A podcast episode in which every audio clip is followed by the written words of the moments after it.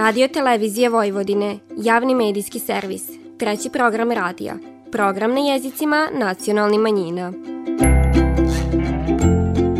Vi slušate emisiju Radio Spektar.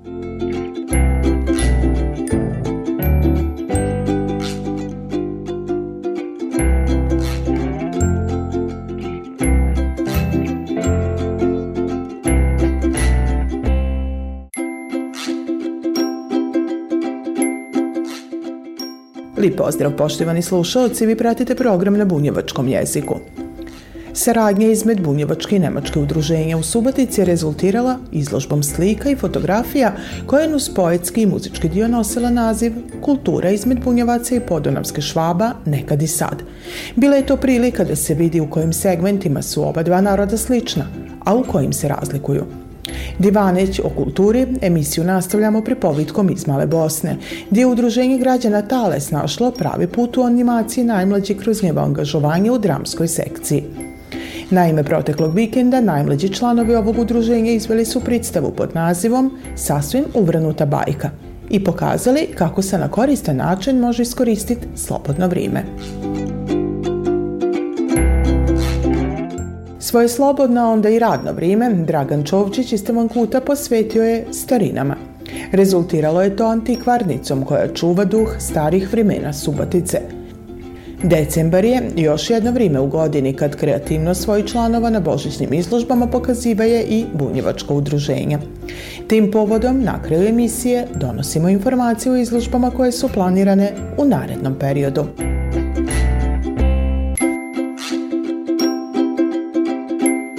Vi slušate program na bunjevačkom jeziku. Program koji je u pravom smislu riči donosio bogatstvo multikulturalnosti, a kroz koji se moglo vidjeti šta je ono po čemu smo slični, a po čemu različiti, upriličen je u art bioskopu Livka u Subotici u organizaciji Udruženja građana Bunjevačka kasina. Ovog puta pred publiku je izložena postavka fotografija, slika, upotpunjena poezijom i muzikom, a sve pod nazivom Kultura izmed bunjevaca i podunavskih švaba nekad i sad. Da album s pravom nose epitet Riznice sićanja moglo se potvrditi još jedarit, te je kroz par segmenata prikazan život jedne nemačke familije s ovi prostora, čija je potomkinja ostala virna svojim korenima, ali je s poštivanjem prihvatila i novo okruženje, narod i običaje. Rič je o Ernestini Offenbeher-Vizin, članici Nemačkog udruženja Marija Tereze Polis iz Subatice, koja je i autorka izložbe. Izložba se sastoji iz dva dela. Već, prvi deo je bio već urađen, to je jednom širem obimu moje rodno mesto, selo i žitelji tog sela pre rata, posle rata, znači materne do dan, skoro do današnjih dana. To je bio prvi deo. I sad sam ovom drugom delu još to dopunila sa familijom ostalom, jer svi nisu bili obuhvaćeni u tom delu, ali sad sam to proširila, tako da smo sad je detaljno sve urađeno. Se tiče više je malo lična ovaj, ovaj drugi deo. Spoj dvi kulture viden je na slikama koje prikaziva je svakodnevni život. Potvrda tog stiže i kroz segment priplićanja jezika dva naroda – Na tu temu divanili smo s Martom Pfeiffer, podpredsjednicom Nemačkog udruženja Marija Tereziopolis iz Subotice. Dosta dugačko da sam se ja rodila u Bajmoku, a Bajmučani zna se, jedna trećina je bilo Bunjevaca, jedna trećina Mađara, jedna trećina Nemaca. Jedan naš sused je bio Bunjevac, drugi je bio uh, Mađar. I onda, recimo, nemački, to je jako zgodno, uh, kukuru se kaže majs, na nemačkom. A naši švabi su preuzeli od bunjevaca, pa su ga nazvali kukuruc. To znači više nisu rekli majs, nego kukuruc. I tako su jedni na druge, naravno, uz to življenje zajedno, delovali. I e, pošto sam ja podpredsednica društva Nemaca u, Subotici, Marija Tereziopolis, mi surađujemo sa našim susedima, isto tako sa Rusinima, Mađarima, Hrvatima. E, nas uvek pozovu i u Vukovar i idemo i u Mađarsku. To znači držimo se i pokazujemo našu zajedničku kulturu. Današnja izložba isto govori o tome. Suživo dva naroda rezultirao je njevim mišanjom, ali u isto vrijeme jačanjem svisti i želje u očuvanju sobstvenog nacionalnog identiteta kroz nigovanje kulture, jezika i običaja. Više o projektu od Tamare Babić, predsjednice Udruženja građana Bunjevačka kasina iz Subatice. I ono što je tu jako zanimljivo, oni su kroz svoje familije e, uspjeli da sačuvaju i njihove običaje, ali naravno u okvirinu druge nacionalne zajednice. Upravo ideja ovog projekta je potekla na bazi toga da još uvek postoje znači, potomci i oni koji neguju upravo taj, ajde kažem, e, e, e, mentalitet podunavskih švaba i, i naravno ono što je isto zanimljivo Ostalo je, znači, kroz gastronomiju, ostalo je kroz običaje, ostalo je, znači, kroz jezik i mi smo sad ovim projektom želi da zaokružimo i kroz izložbe, muziku i poeziju i da prikažemo jedan zanimljiv program i naravno suživota e, naroda i nacionalnih zajednica na prostoru Vojvodine i naravno okoline Subotice i šire. Program je upotpunjen muzikom, di je dio nemačke muzičke baštine u kojoj tom prilikom divanio muzikolog Miroslav Stantić predstavio etno sastav Klapenklag Edelweiss, dok je najljepše stihove o ravnici, salašima i ljubavi na bunjevačkom jeziku deklamovala pisnikinja Alisa Prčić-Vukov. Ravnica, ta koja, gde sam se ja rodila, gde sam odrasla, gde i dan danas živim i prosto volim da vidim te, to smenjivanje boja u ravnici, naprosto sve, sve u ravnici mi je nekako lepo. Slike i radovi odslame, med kojima i radovi mladi bajmački slamara upotpunili su ugođaje ravnice, onog što je zasigurno uticalo na kulturnu baštinu i pripadnika bunjevačke, ali i nemačke nacionalne zajednice na ovim prostorima. Vi slušate program na bunjevačkom jeziku.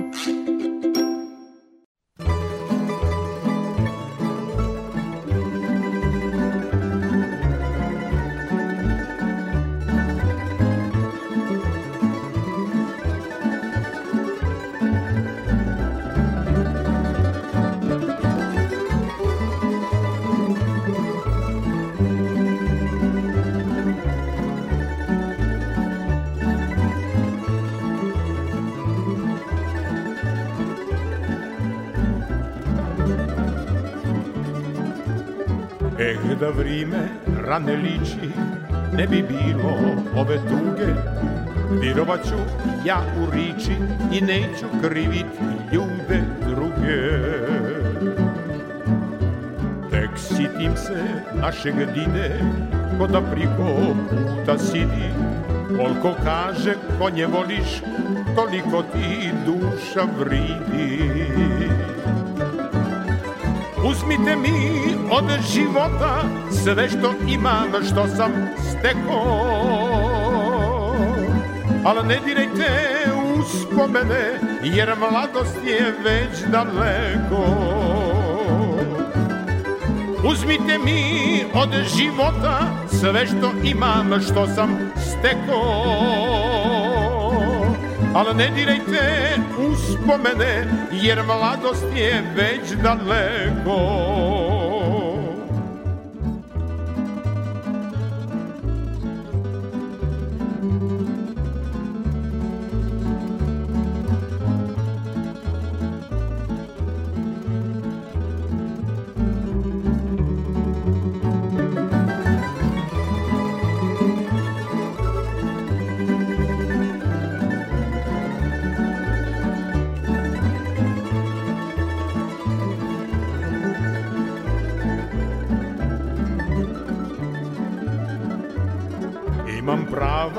Da tugujem i da ličim ove rane, a mladosti da se sićam i da čekam lipše dane.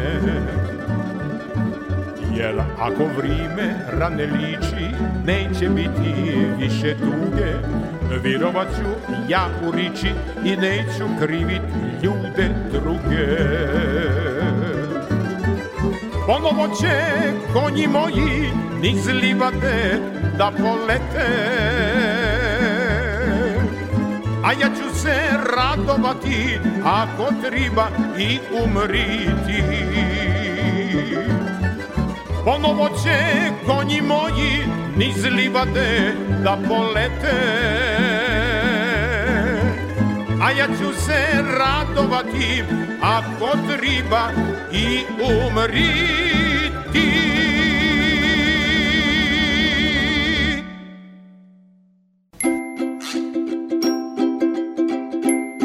Vi slušate program na bunjevačkom jeziku. Iako postoji tek nepune dvi godine, Udruženje građana Tales iz Male Bosne i tekako je sadržajom koji pripravlja opravdalo svoje osnivanje ko želju da se dica, omladina, ali stari u ovom istu animiraju kroz razne programe. Tako su najmlađi članovi za svoje meštane po drugi put izveli predstavu pod nazivom Sasvim uvrnuta bajka, koja ime nije dobila slučajno. Objašnjava Mija Kovačević, članica udruženja. Uvrnuta bajka dobila naziv jer se tu javljaju mnogi likovi koji su iz mnogih delova bajki uh, i zbog toga se ona zove uvrnuta, zato što to devojčica sve to sanja. Uh, pa devojčica u početku sprema sobu, ali ona ne želi da sprema sobu i na kraju uh, po, počinju da se javljaju razni uh, likovi iz raznih delova bajki. Uh, međutim, ona hoće da bude princeza i saznaje da je ona zapravo princeza Zlatokosa, ali onda se budi. I to je bio zapravo sve samo njen san.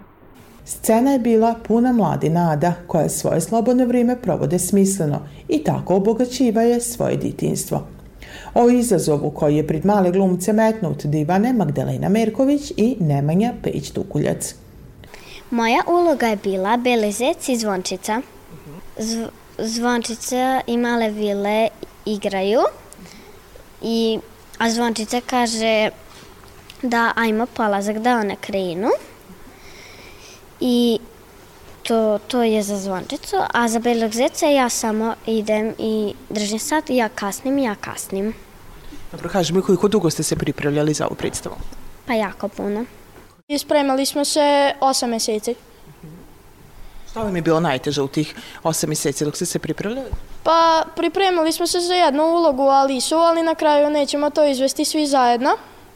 I najteže nam je bilo kada smo učili, na primjer, moju ovaj, koreografiju.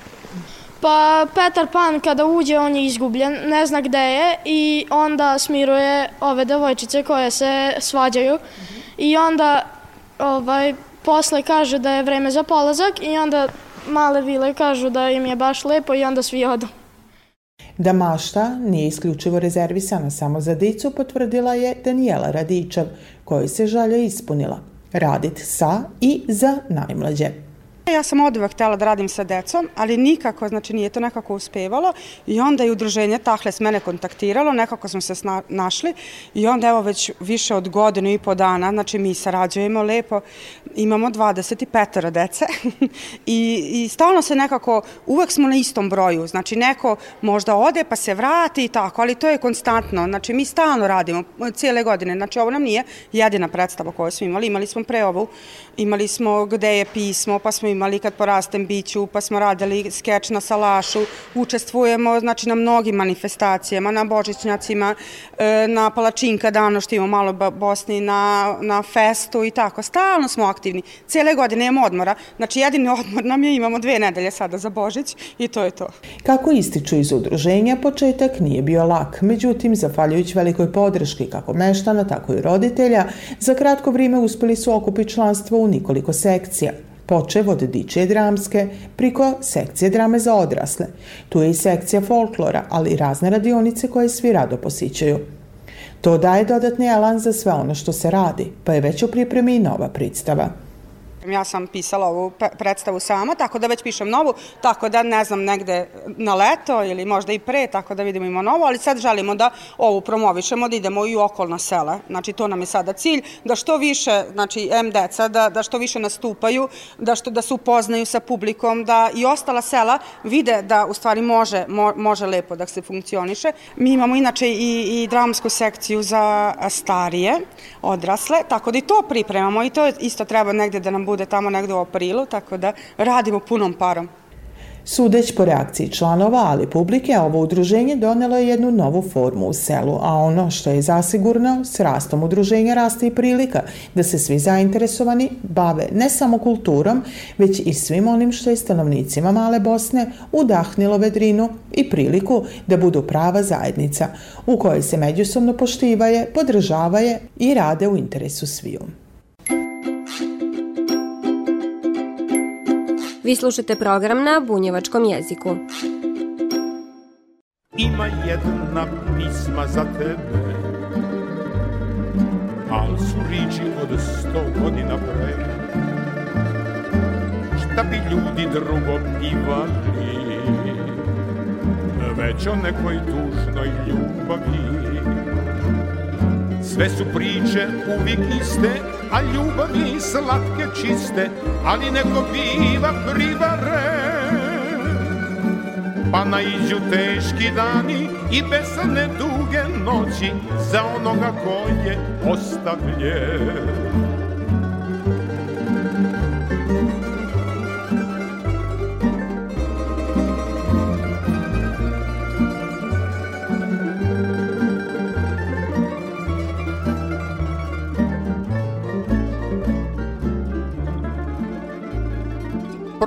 Prolazile mnoge godine. I polako blidi njegov lik. Bila ga je i zaboravi. Da ne bude njezin titanik. Sve su priče uvijek iste, a ljubavi slatke čiste, ali neko biva privaren Pa naiđu teški dani i besane duge noći Za onoga ko je ostavljen Sad je vrime sasvim drugčije Al ova je pisma za tebe. Tamburaši i sad sviraju I u naše duše diraju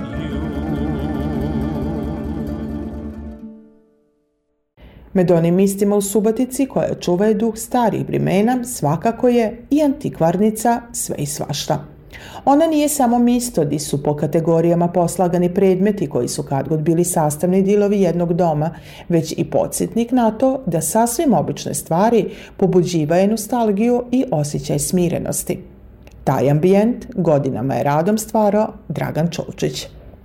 Možda sam slučajno krenuo ovaj posao, a možda mi se negde ova i ljubav prema ovim starim stvarima krila, u, pošto sam ja sa sela, tako da radom se uspe ovako nešto skupi, ali vidite koliko tog ima, tako da... Tokom rada naš sagovornik se više susreće s onima koji nude stare stvari, nek s onima koji su se dali u potragu za starinama. Ali jedan deo ljudi koji nude nije da im ne treba, nego i oni žele kao ja da sačuvaju te priče, nemaju mesto u svojim domovima, stanovima, pa traže neki kutak gde bi oni to sačuvali, kada oni dođu nekad na kafu da pokažu nekom šta su oni imali, šta su imali njihovi baba i deda.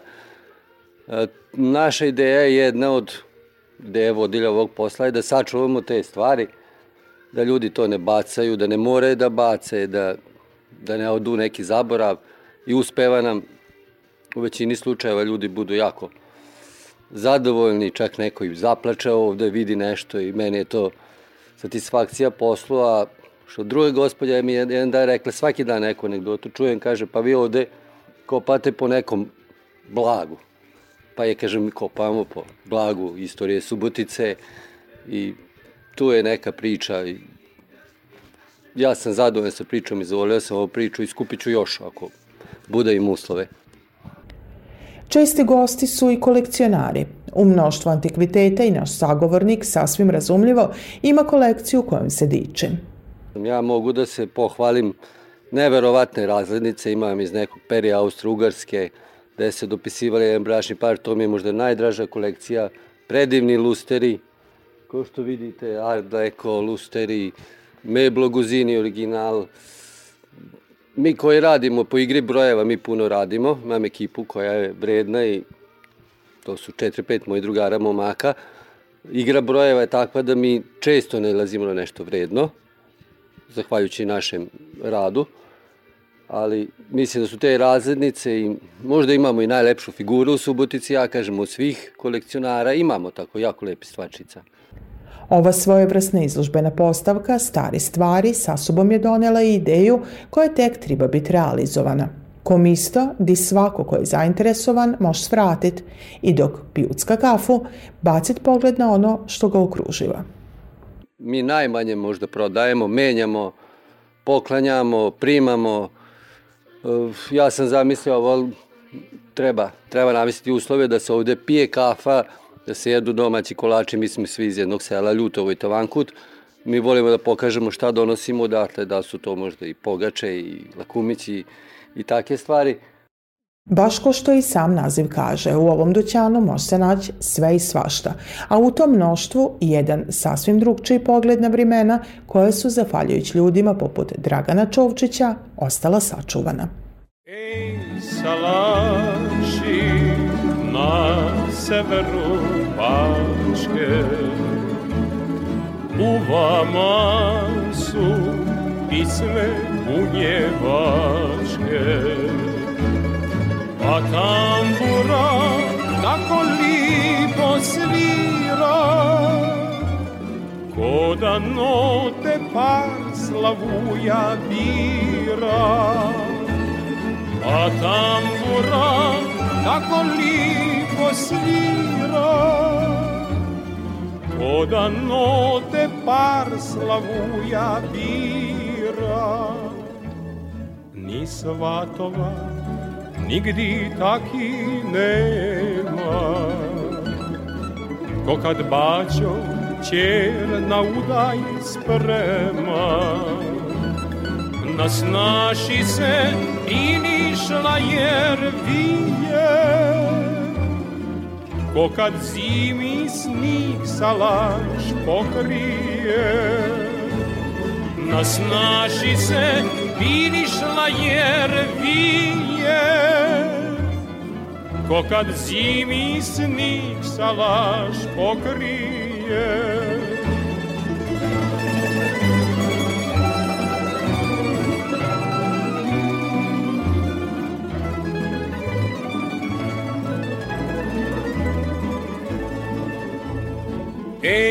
bunjevci, na severu Bačke.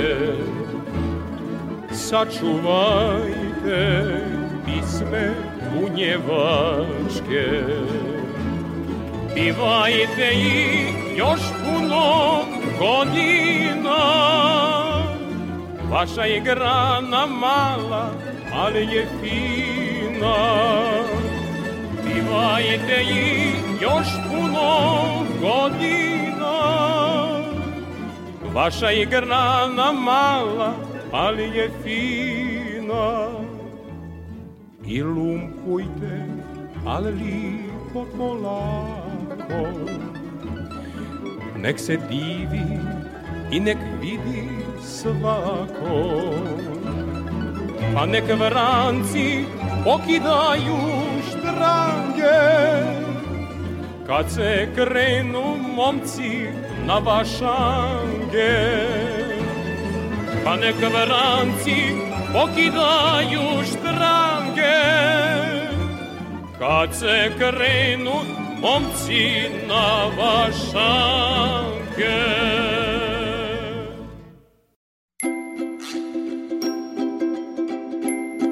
Vi slušate program na bunjevačkom jeziku. Decembar će i ove godine u bunjevačkoj zajednici biti u znaku Božića za kojeg se s radošću pripravljaje i čelja dokupljena oko udruženja.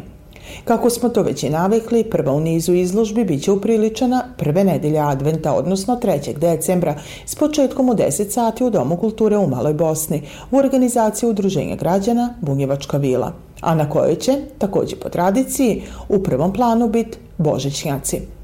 Izložbu najavljiva Nela Ivić, predsjednica Bunjevačke vile. U Maloj Bosni se izložbe Božićnjaka održavaju već više od 25 godina. E, kako je Bunjevačka vila osnovana prije 13 godina, mi smo samo nastavili tradiciju i u našoj organizaciji organizovali izložbu. Na izložbi učestvuje udruženje Tales, koji će prikazati jedan, jedan dramski skeč e, u skladu sa božićnim praznicima. E, učestvuju udruženja koja će učestvovati sa e, izlaganjem eksponata, koja će učestvovati sa izlaganjem božićnjaka. Prije same izložbe ćemo imati nekoliko radionica, što u osnovnim školama, što i udruženjima. Jednodnevna izložba biće prilika da se vidi svo bogatstvo vire sadržano na kolaču koji se po običaju pripravlja na badnji dan. S ovom izložbom biće otvorena sezona božićne izložbe, a već posle Male Bosne, u ponedeljak 4. decembra u vestibilu Varoške kuće u Subatici s početkom 18 sati izložbu pripravlja Ustanova kulture Centar za kulturu Bunjevaca. Bunjevački kulturni centar Bajmak tradicionalnu božićnu izložbu pripravlja za sredu, 6. decembra, s početkom u 5 sati posle podne u prostorijama mesne zajednice Bajmak, koja će za posjetioce biti otvorena do 10. decembra. U organizaciji Kulturno-umetničkog društva Bunjevka i Udruženja građana Bunjevačka kasina Božićna izložba biće upriličena u periodu od 10. do 13. decembra u holu otvorenog univerziteta u Subatici. Svečano otvaranje zakazano je za nedeljom 10. decembra s početkom u 18 sati.